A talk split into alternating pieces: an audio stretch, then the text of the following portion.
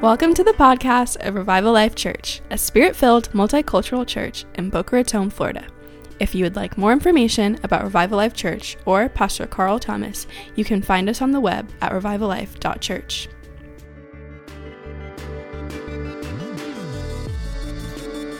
Spirit, pray and fast if necessary, so we can uh, have a cold.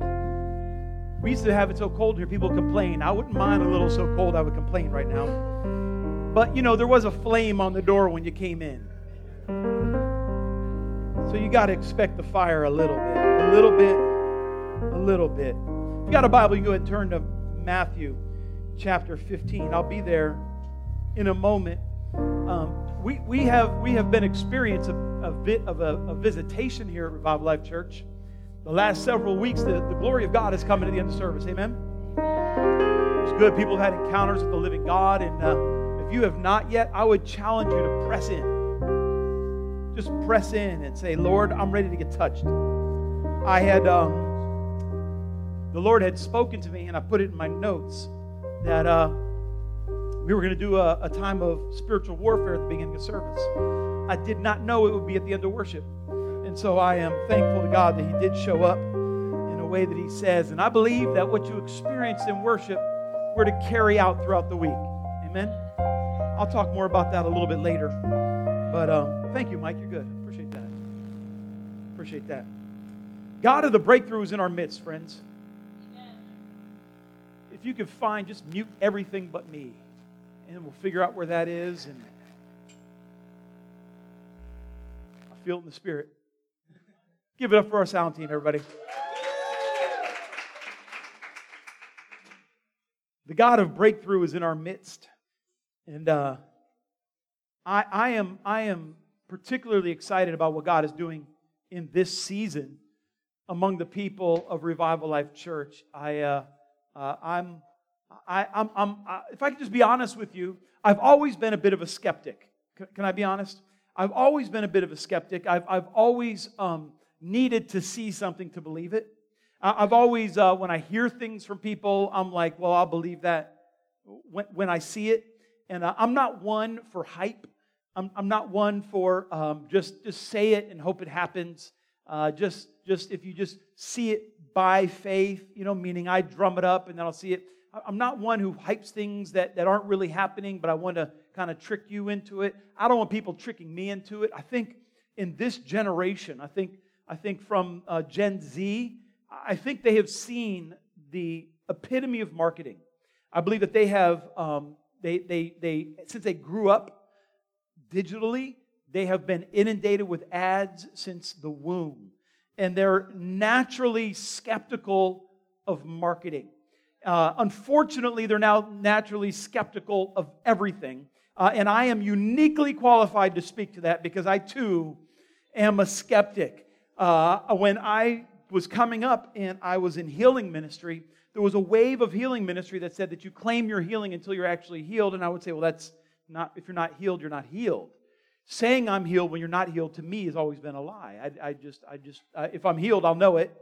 And, um, you know, let's say I had liver cancer and, and, and the Lord heals me, it don't matter what words I say, cancer's not coming back. If you break your leg, you can't say words that will re-break your leg, right? Like we don't have, we have power, not that kind of power, right? The Lord has the power to heal it. And if I say the wrong thing, that doesn't mean all of a sudden it's going to get undone. So I'm, I'm naturally a skeptic. However, I am also filled with faith in that I am looking for what God is doing. And when God does something sovereignly, I absolutely 100% believe it, even if I don't see it with my natural eyes. So when I know God has said something to me, when I know I've heard a testimony that their testimony bears witness with my spirit that this is the Spirit of God, I don't doubt it no matter what I see with my eyes. When the Lord speaks something to me, truth has been settled.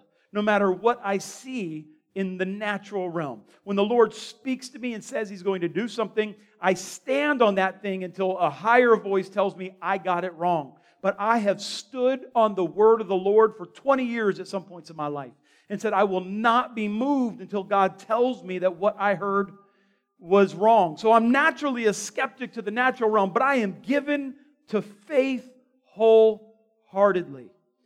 I am, I, my, it has been settled for me that Jesus Christ is the way, the truth, and the life, and that His words are life, and that He gave, came to give me life more abundant. That is settled in my heart. And the anointing that I'm seeing happening in our church right now, I hope you're getting in on it because I'm watching people get sovereign visitations. After last week, I got so many testimonies of words that God spoke to people sovereignly, things that spoke right into their life. I have, uh, I have myself come into a new prophetic season where um, the prophetic people in my life are calling me and giving me words, and I have seen the heightened sense of prophetic activity in my ministry, and uh, I'm, I'm all for it. Are, are you with me? When the Spirit of God is moving in your life, everything good begins to get better. Everything good begins to get better. Unfortunately, at the same time, the enemy begins to work a little bit harder. Because if he can distract you on where your truth comes from, he can neuter the Word of God in your life. Let me go back to the healing thing. If the Lord says you're going to be healed, I promise you the enemy is going to speak right after that that no, you won't. The Lord says you're going to be healed, the enemy will say you don't. Now, which voice you meditate on will, to a great extent, determine what happens in the next season. So you don't have to say, I am healed, but you can fully say, The Lord told me I will be healed, and stand on that word. Amen. The Lord will deliver me from this season. He has spoken it to me. I may not know how, but I know who He is. And what we see so often is people don't fully understand the nature of God. And so, since they don't understand the nature, the true character of Jesus, they don't know what to expect from him, and they don't know how to read the Bible well. And so, today we're going to do a little bit of Bible study just to read the Bible well in this season. But the anointing of God is, is moving, and we have to know how to carry it. And we can only truly carry the anointing of God if we understand the God whose anointing we are carrying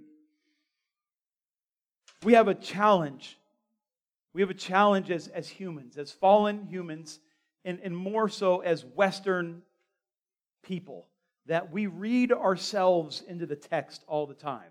We don't recognize it. We don't know that we do this. We don't see that we do it.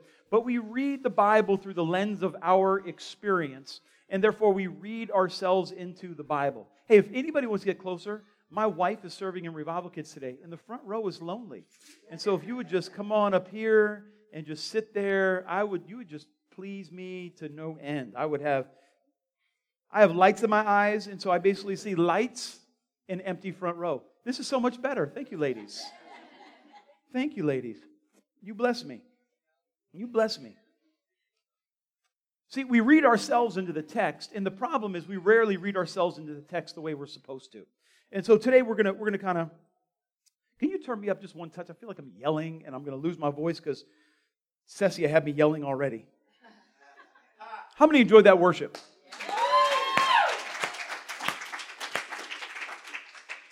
Cessia, I, I um I see uh,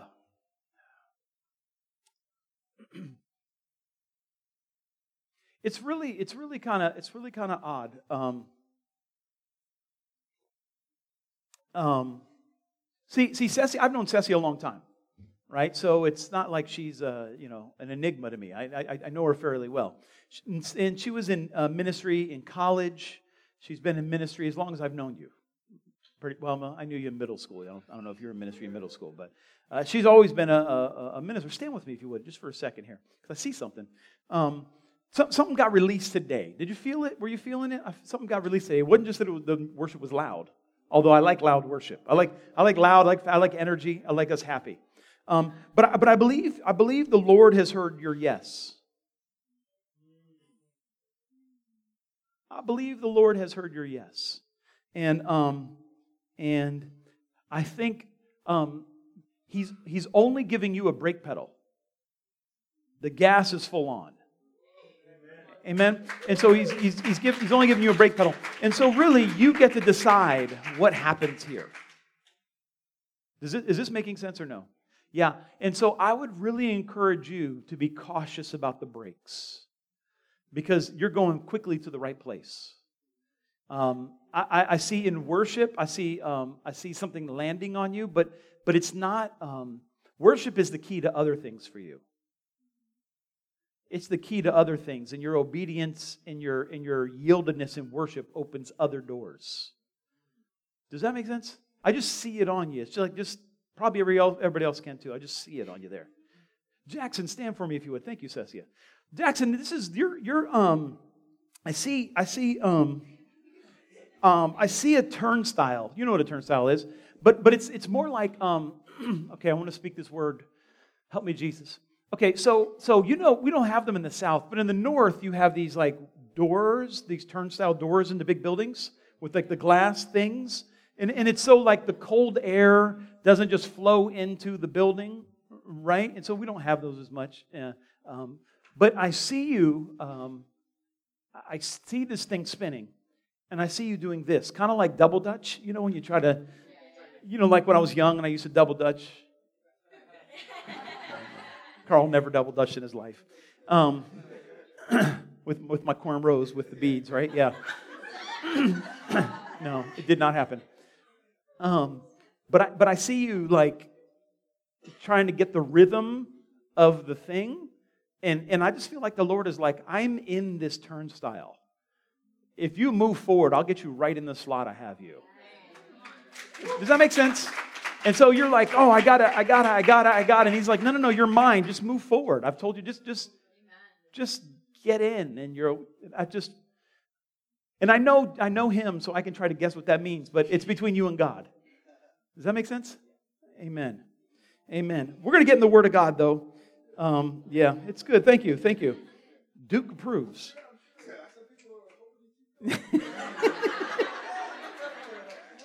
More. We'll see what the Lord has as we move forward. I want to make sure I speak the word of the, the, the, this here. Shabbat. I feel the pull. Just give me hallelujah. Hallelujah. Oh, Duke is provoking me.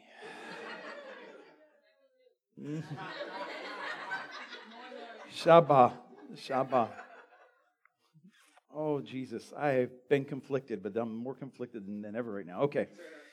Last week, we, we had this, um, we, we talked, if you weren't here last week, listen to last week's message. It was, it, it's kind of important to where we're at this. this did anybody get anything out of that? Yeah, it was really good. Yeah, yeah, yeah. And so, what's so really important about it was um, Jesus said in um, uh, Mark 6 that the disciples did not understand the miracle that they witnessed with the bread multiplied. Therefore, they could not understand the other things that he was going to do in their lives and through them. And so often, and I hope you listened to my exhortation at the end of service to ask God to bring to memory a miracle He's done in your life and ask Him, Did you get the message out of the miracle you were supposed to have? This has happened for me this week. I'm glad I leaned into it. The Lord spoke to me, and then after He spoke to me, He had a prophet call me, and after He had a prophet call me, He had a devotion open up to me. I mean, like just the Lord has been. Then my wife talked to me, and then God talked to me again. It was a, been a very fruitful week. But in the midst of that fruitful week, there's been warfare over this activity in my life. Have you, have you noticed an increase kind of warfare? And you may not have recognized the warfare. You might have just thought, I'm feeling depressed. Or I am feeling a little anxious this week. Or things seem to be going wrong. Things were going great, but now all of a sudden they're going wrong. N- eh, nothing has changed other than the devil now hates you even more, right? And, and, and this is a sign of warfare. This is where we get to a little bit of emotional, spiritual maturity, and we recognize that life didn't change that much in the last minute, other than the enemy is now warring against the word in my life. And so Jesus said to the disciples, Because your heart was hardened, you did not gain insight from the incident of the loaves. Now, there is a certain area of my life that the Lord likes to, um, excuse me, that the enemy likes to fight me. And it's based in childhood trauma. It's based in uh, how I was raised and, and uh, the circumstances I was raised. And so the enemy is constantly speaking in my ear about how I'm going to return to that, if I could just be honest with you. And God has constantly done miracles in that area of my life in a way that would cause me to I have to decide am I going to remember the lesson of the miracle or am I going to hold on to the trauma from my youth? This is the choice that I have to have. And so when we talk about forgiveness in the Word of God, forgiveness is kind of a bad word in our culture. It kind of has, it, it, it, it, doesn't fully encapsulate what Jesus is talking about. When we talk about injustice and someone says, you just need to forgive, you're like, how can I possibly forgive the trauma? I still carry it in my, in my body. And, and Jesus isn't saying, you know, don't let your heart be affected by this thing. He's literally saying, regain the power over this situation by not allowing what happened in your past to affect your future. He's like, you got to disconnect yourself from the trauma and the sin that that person did, release it to me so you can move forward. And so God will do a work of forgiveness in your life so you're able to do that with other people. You, you sinned against God and He forgave you, yes? Yet you still regret it, right? So it didn't just go away. There, there's still a work that has to be done internally. And so you could choose, I am no longer going to allow that thing to affect my future. For me, it's my childhood trauma. I'm not going to allow that to affect my future, but I can't forget about it. My body still carries the scars of it. My psyche still carries the scars. I'm believing God that I'll be fully healed, but I have to choose that when I got saved, I've got on a new path, and I need to stay on that path towards healing wholeness, prosperity, and overcoming, right? And so, no matter who comes against me or who lies against me or who tries to block the Word of God in my life, still I am on the path that Jesus has laid out for me. For me, that is forgiveness. I'm no longer tied to the path of that sin against me, I'm tied to the path of the promise that Jesus laid out for me. And so, I have to make choices. And unfortunately, you generally have to make these hard choices in your lowest moments. You have to make the most brave decisions in your lowest moments. It's not the mountaintop that God says, I'd like you to believe me for victory. It's not when you just got the promotion that God says, I'd like you to believe me for your finances. It's when you're like, How am I going to pay this? How am I going to get ahead? I'm sitting alone at night, one o'clock in the morning. My mind is racing. You might be sitting in bed, sweating, thinking, What is going to happen? This is when God says, This is when I need you to be able to meditate on the word I've spoken. And the apostles, the, the, his, the early disciples, they, they, weren't, they weren't equipped to fight that warfare because they did not learn the lesson of the loaves. Now, as we look at the Gospel of Matthew, the Gospel of Matthew, I thank you for those of you who bring your Bible or those who read your Bible either digitally or, or in print format. I hope that you're reading your Bible uh, because I find it helps read your Bible. It, it, helps, you know, it helps. It's not, the, it's not the handbook of life. It's not that simple. It's the words of God that get in your spirit so you can understand the ways of God. The goal of this book is to understand God better. He is our goal. The book is not our goal, He is our goal. But you need the book to understand the man because we misinterpret him so much. So we see in the Gospel of Matthew, Gospel of Matthew split into basically three sections, right? We, we, we see um, the first part, it talks about Jesus being revealed as the Messiah and his um, messianic calling. This book was written by um, uh, Greek speaking Jews to uh, Greek speaking Jews in Antioch, mostly. That's mostly the audience for it. The first section, like the first 10 chapters of Matthew, focus on God's Son, that Jesus is God's Son, the messianic call on his life. Um, in his, sermon, his public ministry begins with the Sermon on the Mount. Um, the second section starts at about 11, chapter 11 through chapter 16. And this is when he, um, it shows how Israel is responding to the Messiah who's been revealed to them. And Israel does not respond to the Messiah in the way they've always promised to respond to the Messiah. And um, we see that because of the call that's on Jesus, because of what Jesus calls the hardness of their hearts, they fail to comprehend his teachings.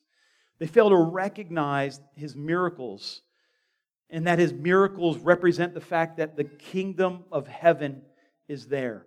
They're offended with his ministry, and um, eventually they plot his death, which, of course, is the third section of the Gospel of Matthew, which is what's called his passion, his, his trial, his suffering, his death, and ultimately his resurrection, and him stomping out the devil and uh, us reigning with him forever, which is the good part.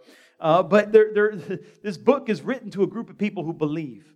And um, it, it, it, they, they want to they want to keep the story of Jesus alive. They want to preserve who he is. And um, in the first half of chapter 15, which we're about to read, Jesus has problems with the, with the religious people, with the people who claim to be the most zealous followers of God. God Himself is walking the earth, and those who claim to be the most godly are the least likely to receive Him. I want to say this again. Those who claim to be the most vocal followers can be the most least likely to follow Him when He reveals Himself in challenging ways. We're going to get into that today. Bless you. In Matthew chapter 15, verse 6, he says, Jesus even says these people, Oh, you're, you're so excited that you know his, his, his word, but, but because, because of what you think the word means, the, your traditions, he says, the word that you ch- came, claim to love has no power in your life. Has no power in your life.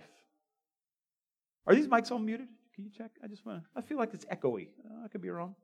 And so he's saying there's, there, there, there's, there is no power. Now, imagine the Word of God telling you that the Word of God has no power in your life because of how you view the Word of God. That's a challenge you want to hear. But because of the hardness of their hearts, they didn't hear it. And so earlier in chapter 15, I'm setting this up because this is important for where we're going. Earlier in chapter 15, Jesus was with um, some of the Pharisees and, and the teachers of the law, and um, they say to him, Hey, you, you claim to be a rabbi. You claim to be a great, a great leader in, in our tradition, but here you are eating with disciples who don't wash their hands the way they say you're supposed to wash your hands. You see, there was the law, and then there was how they interpreted the law. We have to understand this. When we read the Bible, we have to understand. We have this um, kind of like a folklore in our head that Israel were these people who all practiced Judaism perfectly and that Jesus came along and was mad because a couple of them weren't recognizing him. Judaism was very separated. There, was, there were many groups who considered themselves to be the real Jews and didn't consider other people to be Jews, even though they were just as Jewish as they were. Anybody just sound like anything that you've heard of before? Like the church in America, right? There's a group of people like, we're doing it the right way, but not them. They're not doing it the right way. And so there's always this little power dynamic over I, I, I, was i was at a social function recently and there were there was a guy who um, was looking to start going to church and there were two people from two different churches and they were kind of debating on what church he should go to they were like they were fighting with each other i'm like this is just the most bizarre thing i've ever seen in the world this guy wants to get his life right and you two are trying to fight over who's going to have more power in his life like talk about missing the plot like, I don't care what church you go to, go to church, right? If you're not saved, I don't care. Pick one. If it's got a cross on top, go there. If they open the Bible, keep going there. If they don't, find another one where they open the Bible and they teach the Bible. You learn the Word of God. You get touched by the power of God. And just, just, just like this is. But, but there's this there's this power dynamic. There's this fight over who's gonna who's to win. And this is what was happening in Jesus' day. And so Jesus, Jesus um, is with them, and they're like, oh, you think you're a great rabbi, but your disciples, your disciples aren't washing the way that we taught people to wash because they read the Bible a certain way. And in their minds, they decided what the Bible means. And now they said, it's not so important that you know the Bible, you have to know what we think the Bible says. And so they came up with a special way of washing your hands to be godly. And Jesus was like, I don't know if you know this, but your, your commentary doesn't apply to me. What, what, what you think the Bible means does not apply to me. Like, I am not in your school. You all should be in my school. The Word of God is alive right here in front of you. It would benefit you to listen to what I'm saying. But because of this, they started putting him down. So here's Jesus, and these are the powerful people. These aren't, we, we this isn't like, it's not like America where you can just like, you know, you're, you're, part of a, a, a, World of Warcraft and the, and the people on there are, are being rude to you, so you just go to a different game and you start over again. It, it doesn't work that way. You're in villages, you're in small towns. These religious leaders are running things. People who aren't doing things right get killed. You don't get jobs. You get castigated. Not only are they the religious leaders, some of the religious leaders are the civil leaders. They literally can run your life is far more like a, maybe a, a, how China is run today or, or Russia is run, where certain people have absolute control over your life. And Jesus is there winning people over with the love of God. He is discipling people that nobody else would disciple. And now the powerful people are like, you think that you're supposed to be powerful, but your disciples aren't even worthy to be disciples. And I see the disciples there like, man, what? Like I'm just I'm just trying to do what I think to be right. Like I, I, I you've told us about the Messiah our whole life, and I'm pretty sure this is the guy, and yet you're telling us that we're bad for following him. You see the tension the disciples are in here. You're saying that we're worthless, but we, we're following our rabbi, and man, we've seen him do miracles, and we've seen the love, and we've seen him pray. We've seen his life, his intimacy he has with God that we've only read about in the scriptures. And gosh, and you're calling us like second class citizens. We're not even worthy to be teachers. And, and, and, and so Jesus is like, well, you know, uh, you, I, I, I, I don't know what to tell you guys. You, you, guys are, you guys are missing it because of your tradition. Because you think you got this whole thing figured out, the Word of God has no power in your life. And so they leave. And, and, and the problem, the problem wasn't that they didn't believe in God. That wasn't the problem with the Pharisees and the Sadducees and the Essenes and the, and the Zealots and all the other factions of the day. It, the problem wasn't that they didn't believe in God. The problem was that they believed in themselves more than they believed in God. They believed in their ability to do it right more than they believed in God's ability to correct them. They didn't even realize that they had created a new God in their own image. We need to be dependent on God. We need, as a part of our life, we, we need we need God to be able to. All right, I'm going to say this. And this isn't great preaching, but I just need you to, I'm just, we're just going to talk today because the Holy Spirit keeps messing with me. Um, if every time you have a problem and you hear God and God gives you a rebuke and that the problem is your, your fault, you might be hearing yourself more than God. I found God to be far more encouraging than con- condemning. When I first met Jesus, he was really sarcastic. And then I realized I was the sarcastic one. He was talking to me in my language. And since I've upgraded my language, he speaks to me a whole lot nicer. And he's far more encouraging, far less condemning. And so if you track what Jesus says to you, what the Holy Spirit says to you, and you get somebody that you can begin to say, hey, help me hear God with me here. Hear God with me. The, the people I've seen fall the farthest, and uh, Brent has seen this, I know Duke has, people who've been here a little bit, and you've watched people who are on top of the mountain fall into the valley. There's always a pattern, and the pattern is I know better than other people. They isolate themselves with their own thoughts. They elevate their own revelation above anyone around them, and eventually they wind up somewhere like so far from God. They just find it so far from God. And, uh, and, and we, we just want to hear God with other people so people could say, hey, you know, I just, are you sure God said that part? Because let me give you 12 scriptures that say the opposite. Right? Actually, God is for you, not against you. Right? He's not, he's not judged you. But this is, this is, this is what the enemy wants us to believe. And so Jesus leaves these people who are putting down to the disciples, and he leaves the Tyre and Sidon. So he leaves the Jewish areas, right? He goes into, into Galilee. And here in Matthew chapter 15, here's where we pick it up. That was the introduction right there. Fortunately, the body is very, very short.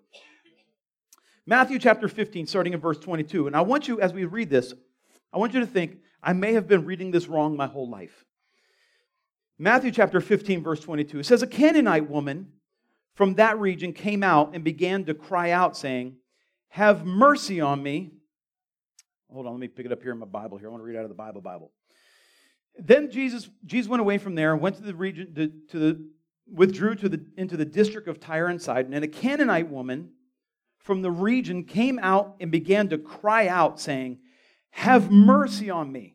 Have mercy on me, Lord, son of David. My daughter is cruelly demon possessed. But he did not answer her a word. And his disciples came and implored him, saying, Send her away because she keeps shouting at us. But he answered and said, I was sent only to the lost sheep of the house of Israel. But she came and began to bow down before him, saying, Lord, help me. And he answered and said, It is not good to take the children's bread and throw it to the dogs. She said, Yes, Lord, but even the dogs feed on the crumbs which fall from their master's table. Then Jesus said to her, O woman, your faith is great. It shall be done for you as you wish. And her daughter was healed at once. Now, I have heard lots of interpretations of this scripture, and they're all carnal. It's us trying to inject ourselves into the story to figure it out. I've heard some crazy interpretations like Jesus Jesus didn't realize he was a racist until then and and in this interaction with this Canaanite woman, he recognized his own bias and changed. And I'm like, have you met Jesus? I don't I don't think that's the moral of this story. I don't, I don't think that's it. And then people try to twist what it means to be a dog. And they're like, dog doesn't mean dog. Like, no, dog is dog. This is all very, very clear, the parts of the story. But let me show you something interesting. I, I have um, been dabbling in artificial, I don't know what it's called, but uh, AI generated graphics. Right? This is something I like to do. It's, I don't do it well. I'm not particularly good at it, and it's very frustrating. It might be easier just to learn to draw. But I put the, the first three sentences of this conversation in an AI generative engine with some prompts on the style I would like. Put it up if you would, please, Josh. This is the first graphic that came out. And this is, this is, this is, all right, there's Jesus, and we see the disciples. Anything missing from this picture that you noticed? The woman. And I want you to, like, this is prophetic. We leave the women out of our interpretation of Scripture all the time. We, we don't recognize that we don't have female voices in the room helping us to interpret this. If, if you have some sort of idea that this story is Jesus putting this woman down, I promise you that was not a female theologian who came up with that interpretation. The woman is left out of the interpretation. That's like when we when we read this scripture, this whole scripture is about a, a, a, broken woman begging Jesus for healing. Again, the problem is with people who try to teach the scriptures without a spirit of wisdom and revelation, they come up with answers that make sense in this generation to their minds. So God brought Israel out of bondage. This is the story of Israel. What is the story of Israel? Thank you, Josh. What is the story of Israel? God took nobodies like this woman who did not deserve to be honored. And he just said, I will take a people out of these people, and I will put my name on them, and through them all the nations of the earth shall be blessed. Now, unfortunately, in the nation of Israel were people, and people tend to see themselves as the center of the God story, as opposed to what God was trying to accomplish. But this was always the call. The people of Israel were praying for the Messiah to come and deliver God's people into God's plan. And, and they, they say this, um, they, they, we know that God had called Abraham and said that through him all the nations would be blessed. And so, so, so, so, unfortunately, we get a little bit of God in our lives and we start putting ourselves at the center. Now, all of a sudden, all our relationships are about us being blessed. Every place that we go is about how it's going to benefit us, about how God is taking me to a new level, how God is going to do a new thing in my life. But He takes His disciples to someone as a prophetic sign of what's happening in Israel. Israel was supposed to be someone who was humble and serve the world, but instead thought it was supposed to be served. And so we see in this woman a prophetic symbol of Israel. We see, we see God, the Son, Jesus Christ, walking the earth. He takes his disciples to a woman that they considered to be a dog. I believe in this whole story, we read it wrong because we put the wrong person at the center. They wanted Jesus to get rid of her. Let's look at the scriptures here, real quick. It says in Matthew chapter 15, verse 24, excuse me, 20, 23, it says, put, put up if you would please, uh, Josh.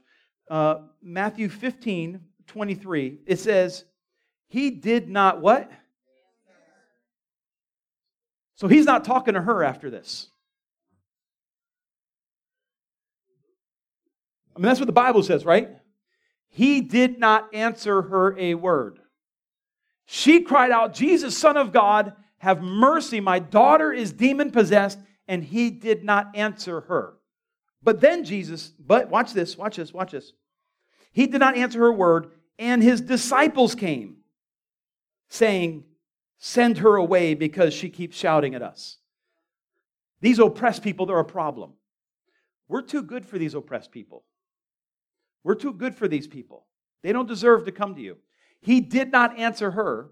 And so Jesus says to them, I was sent only to the lost sheep of the house of Israel. And they're like, Yeah, that's right.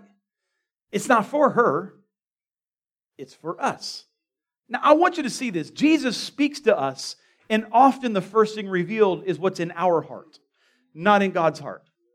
This is why I said when you constantly hear Jesus rebuking you, it might be what's in your heart from your childhood, not necessarily what God is doing in your life in this season.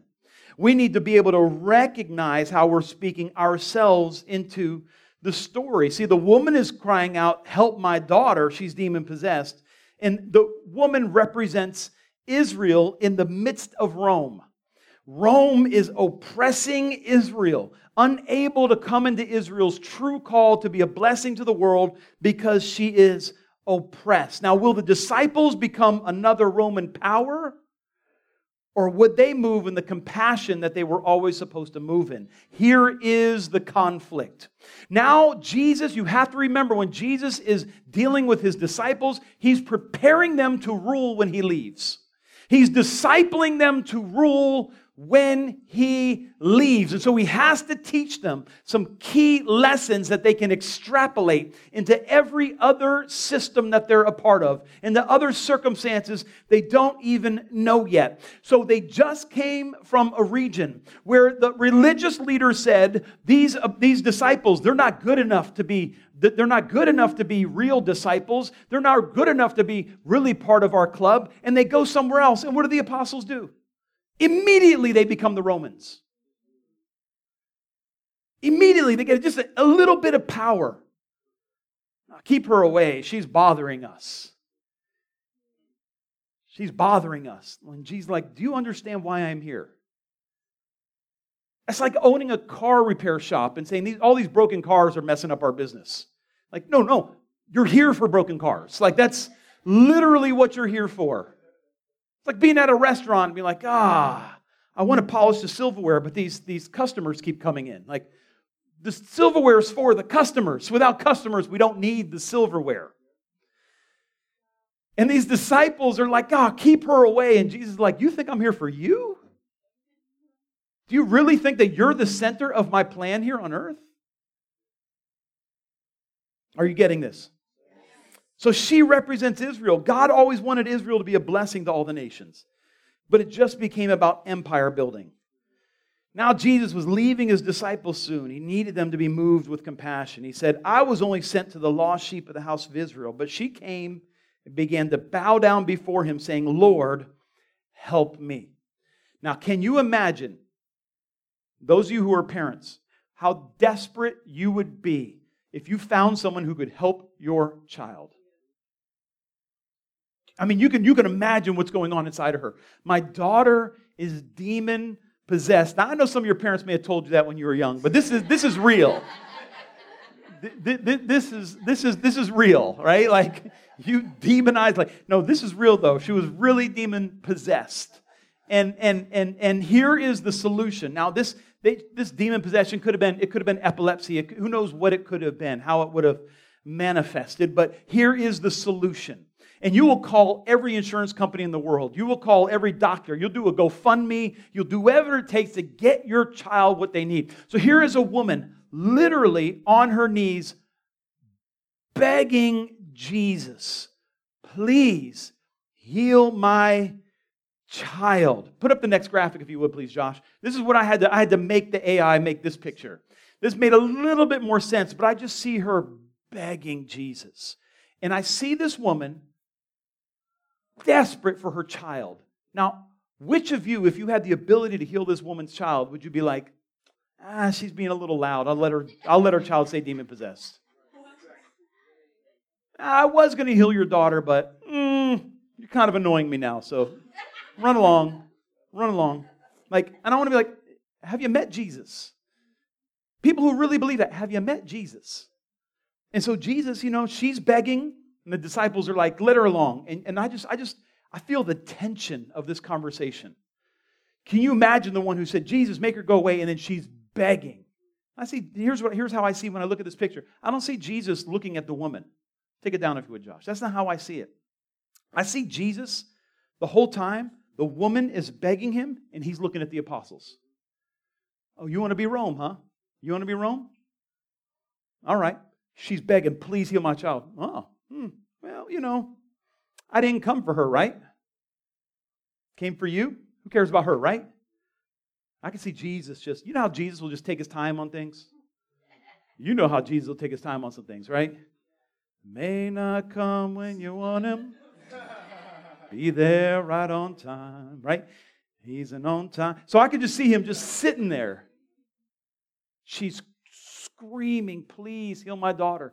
And at some point they had to be like, wow, if he just healed her, she'd, uh, you know, this whole, we wouldn't, we wouldn't look bad. And all of a sudden, you know, we, this might just be a little lesson we learn later. But he just leaves it there. And then he's like, and he says to them, what I believe was in the disciples' hearts. He says to them in verse 26, it's not good to take the children's bread and throw it to the dogs, right? Right, John? Right? Right? I mean, I, I, I healed your mother, right, Peter? But uh, your mother-in-law, but you know, she don't deserve it, right? Matthew, you you know, everybody hated you, but I went ahead and made you a disciple, but she don't deserve it, right? I just see her just I see them just sitting there, twisting, like, oh my gosh. Jesus is is is exposing the colonialism in their own hearts. Like we will get some power and we will rule over people soon. And Jesus is like, man, you are missing the point of this story. He says, she says, he's yelling at the disciples. She's yelling at him. Yes, Lord. She's the only one who calls him Lord in the story. These guys think they're in control, but she's the only one calling them Lord. Yes, Lord, but even the dogs feed on the crumbs which fall from their master's table. Now, how do you, as a disciple, turn her away after that? Then Jesus says to her, Then. Now he's talking to her again. See the turn? Then Jesus says to her, Oh, woman, your faith is great. Where the disciples was not. Oh, woman, your faith is great. It shall be done for you as you wish. And her daughter was healed at once. And uh, next slide, if you would. Here's how I believe the next picture went. Something like that. Here's what I. I just think she was. I just think she was pretty excited. I just. And Jesus excited. There's people in the back, you know, just like, no, no, no. This is what I meant all along. That's. I knew this was going to happen. Yeah, this was. This was this, I knew that this was just a setup for Jesus. We're his disciples. We set the scene, and he comes out as the hero. That's, that's, that's how it ends right there. Thank you, Josh. That's, that's, see, the, the, the false teachers, they, they, they, they, they say to you, like, like, God might treat you like garbage before you get your breakthrough. Friend, that's a lie. That, that is a lie. That's a lie. Oh, Jesus. I just feel this pulling of Holy Spirit right now, and I'm trying to keep teaching. Um, Jesus is saying, you know, like, what, what do you think? How many, how many people do you think deserve God's blessing? Like, like, do you think people got to earn it? You think, you think like there's only a group of us who deserve it? Do you think God may even bless people who don't serve Him? Is He that good? He probably is. And, and I have found that when people encounter the goodness of God, then they begin to call him God. And instead, we got this backwards. And some of you grew up in a religious tradition where, where you earn it by being good. And if you're not good, then all of a sudden God treats you bad. In, in, in um, those who had the misfortune of growing up with Jehovah Witnesses, they have this really bad teaching that um, if you're a believer and your child is an unbeliever, you can have a, a great relationship with them. But once they get water baptized, if they ever turn away from and decide not to become a Jehovah's Witness, you have to cut them off. You have to shun them. You have to absolutely put them out of. You destroy your child's life by shunning them. And so it's worse to be baptized than it is to be an unbeliever. And some of us have that same mentality that, you know, now that I've met God, He's going to punish me if I'm not doing the right thing. This, this is colonialism. You, you, we, don't, we don't know how we're thinking. We have, to, we have to read the Bible better. We have to see the scriptures through the lens of God. This is what Jesus says about or what, what Peter said about us in 1 Peter chapter 9. He says, You are a chosen race, a royal priesthood, a holy nation, a people for God's own possession, so that you may proclaim the excellencies of Him who has called you out of darkness into His marvelous light. He has called us to walk in light. Now, He took the promise over Israel and put it on the new believers. He's like, listen, this is who you are through Christ Jesus. All right, Jesus. Marty, stand up if you would, please. I just want to get this out of the way because I'm try, really trying to preach here. so, so Marty, um, I'm going to try to talk in code. All right. So, um, you, you, you, you, um, Shaba. Um, okay, so so I see you. This is this is not literal. This is metaphorical. I see you as a child, and um, your family handed you a bouquet, and the bouquet was beautiful, but it was filled with roses, and so you would grab it, what appeared to be beautiful to them, but it kept you kept getting poked by the thorns in the roses.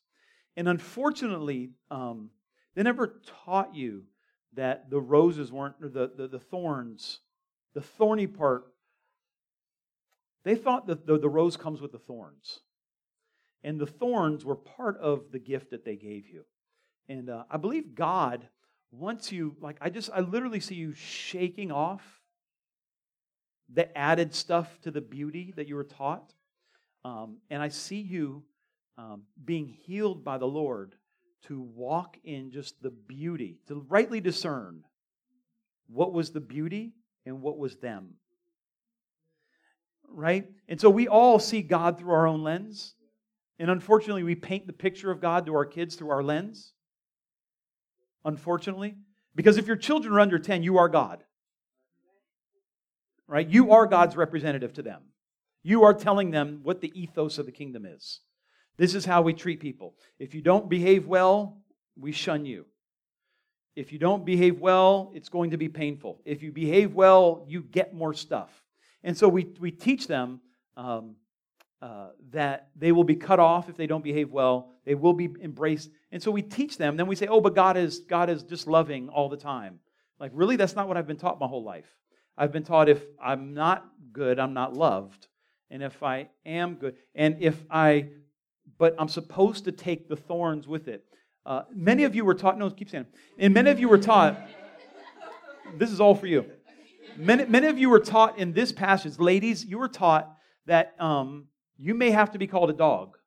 Like this is just part of the, the Bible for you. And that's not God. It's not Jesus. He's not calling you a dog. You're not, you're not lower than, you're not less than. That's, that's not who you are. But that's our culture that doesn't know how to read the Bible, that does not know Jesus.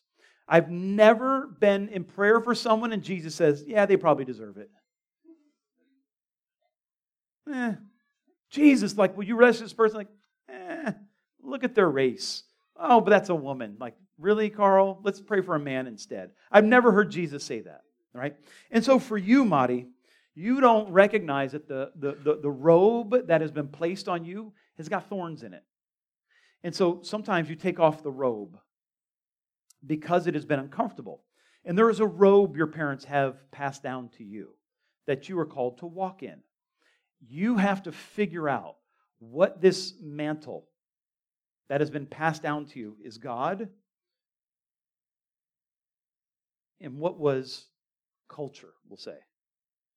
And then you have to learn because your, your real joy is going to be found in that mantle in a way that you just absolutely never, never could have imagined. But this is going to take um, some grace towards your, your, yourself, some grace towards your upbringing, and it's going to take some grace toward God, um, who um, you had to go through this so that won't be perpetuated in the next line. Does that make any sense at all? If it doesn't, hopefully the Lord will give it to you. Amen. Amen. Amen. You're welcome. Yeah, no, that's good word. So, Brianna, let me just pray over you, and then I'm going to get back into the word here. Brianna just graduated college, and I'm so proud of her. I'm so, I'm so, I'm so.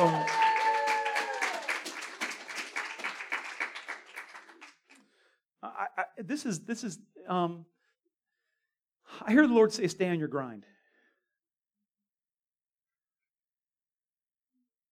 Stay on your grind. That's it. That's the whole word. That's what I hear. I see you. I see you digging. Um, it feels like you're digging a ditch, but the ditch is like it's a conduit for God's grace. It, it will be. It will be a, a riverbed. It will be. It will be a passageway for years to come in your life. But I hear him saying, "Stand your grind." I, I wanted to have a great word for you. I really did. That was good, though. I received that. I received that in my life. So let me let me try to bring this in for a landing. Is this making any sense? Is this making any sense? If we're going to be Christians, if we're going to carry this anointing that we get at the altar, that we get in worship, that we get here as we study the word, we have to know what our high priest is doing. We, we, we can't just we can't just hear a little like I, I, I got saved in a, a, church with a great preacher, and I would be so excited during the message, and it was so encouraging. And, and, and I would leave there, and, and someone would say, Well, what did you preach about today? And I'd be like, I, I don't know, but I was encouraged, right? Like, we, we need more than cotton candy Christianity, right? We need more than a sugar rush. I need more than just a, a dance or a shout. I, I need to be formed so that I know what the high priest is doing. If we are priests in God's kingdom, if we're all called to be a, kingdom of prophets, a kingdom of priests, then we need to know what our high priest is doing. We need to know the word that our high prophet is speaking so that we can be the voice in this generation for a disaffected, disaffiliated generation that's coming up behind us. They have completely written off uh, Gen Z. Like they just, if you, no matter what you read, Gen Z is a lost cause, right? That's what they want to tell us. But that, that's, that's not what I believe. That's not what I believe at all. I believe God is doing something new in Gen Z. I believe the kingdom is going to be expressed through Gen Z in ways that we have never seen before. I believe they're going to come up with new ways. New ways. Come on, brother, turn off the phone for me. Come on. Yeah, he's going to come up with new ways to talk through them. He's going to come up with new ways to minister, new ways of hearing God. There, there, there, are so many in Gen Z who, who hear what the Spirit is saying about inequality in our society. But the problem is they're checking out instead of partnering with the Holy Ghost to correct the inequalities. Instead of saying, man, this is what Jesus came for. Jesus came so that people could have houses, people could have food, people can have some health care. Like Jesus, Jesus came healing people. That has to matter to us, right? Jesus wants people healthy. And instead of like saying, man, this is God's heart all along, they're just checking out. And we need to be able to reach them with the real gospel of Jesus Christ and say, your heart in this generation, your heart for those who are disaffected, those who are disaffiliated, Jesus is with you in here. Jesus has a place of belonging. Jesus has a place of flourishing. Jesus has a place of giftedness where you can really not just protest some of the inequalities, you can actually fix it by the power of Holy Spirit. You could be the one who teaches people, like, no, God is actually for these folks right here. God wants to heal their brokenness. God wants to reach them in their low place. God wants to bring them up out of their pit. God wants to break generational curses in the name of Jesus. God wants to set people on a safe place in the name of Jesus. This is God's heart.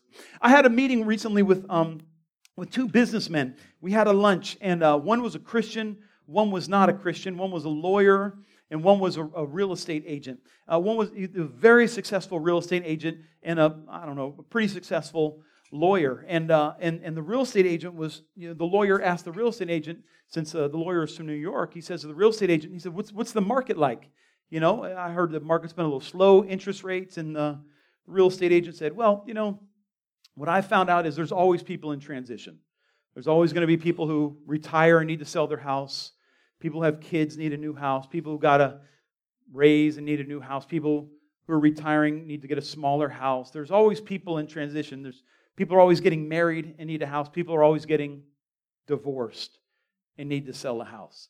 And he said, I've recognized that. And uh, for some reason, God puts me in these people's lives of transition. And I'm a real estate agent, but it's really my ministry because God puts me in contact with people in transition. And I get to invite them to church. I get to let them see that in the midst of your transition, God is still working. And the lawyer just looked at me, looked at us like, what, what is, what, what, what is, what, like, no, no, no. See, we have a higher purpose that's going on in our life here. Yes, I want to, like, and he's a very successful real estate agent. But there's a purpose behind his position that's higher than just making money. There's, there's a ministry in the midst of that. And he's like, oh, I just, I'm, I just, I just try to be aware of what God is doing. And God just puts me in places where I'm needed. I'm like, praise God. Somebody knows what his high priest is doing.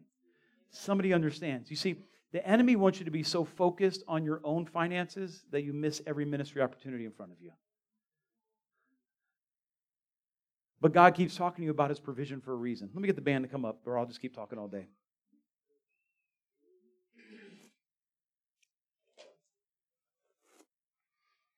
See, God is constantly asking us questions so we know what's in our heart. He's asking the disciples, Who is worthy to eat of this bread of the kingdom?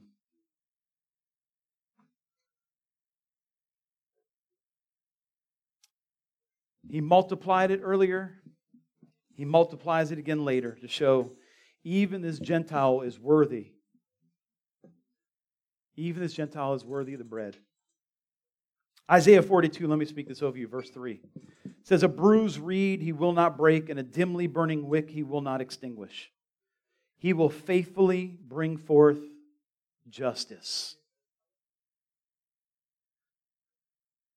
Gosh, I hate to bring this up, but a lot of talk about justice in, the, in our world today.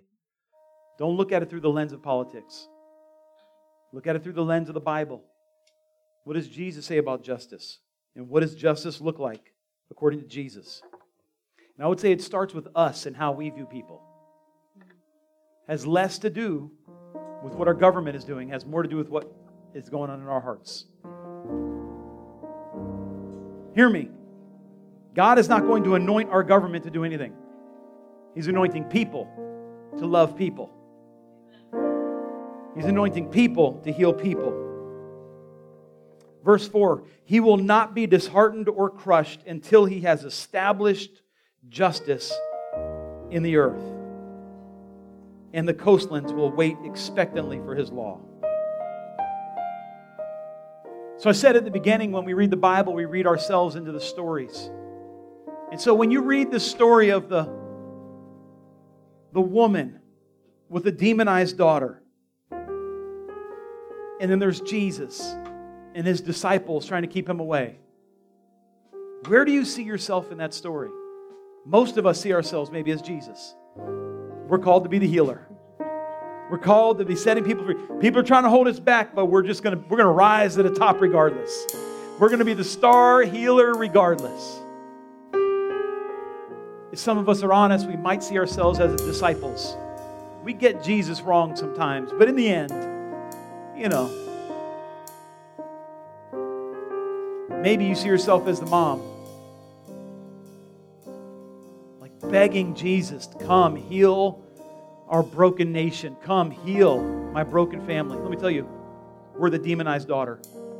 Jesus is the one interceding for us to be delivered. Jesus is the one who, without him, without a mother, Jesus said, As a hen broods over her nest, have I interceded for you? Have I cried out for you? There is someone crying out for your deliverance, for your breakthrough, for your healing. It is the Son of God, whom without, without that mother's begging, that girl, girl would never be delivered. Surely deliverance was coming. As soon as Jesus showed up on the scene, this girl's deliverance was already decided. Amen? There's not a chance that Jesus wasn't going to heal this girl. But it took the intercession of someone for that to happen. Your call is to be that mother.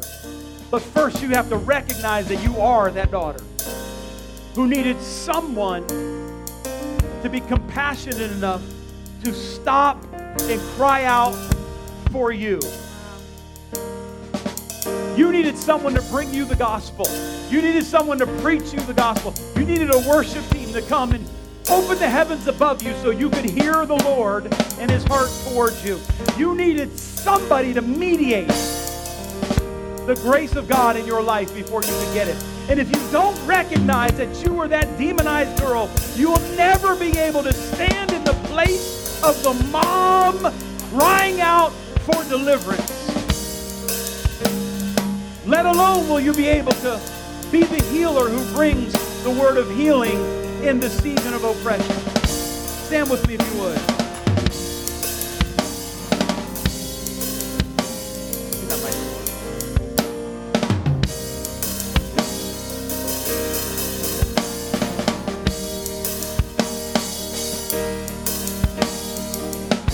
Hallelujah. Hallelujah. Hallelujah. Hallelujah. Listen, in this day and age,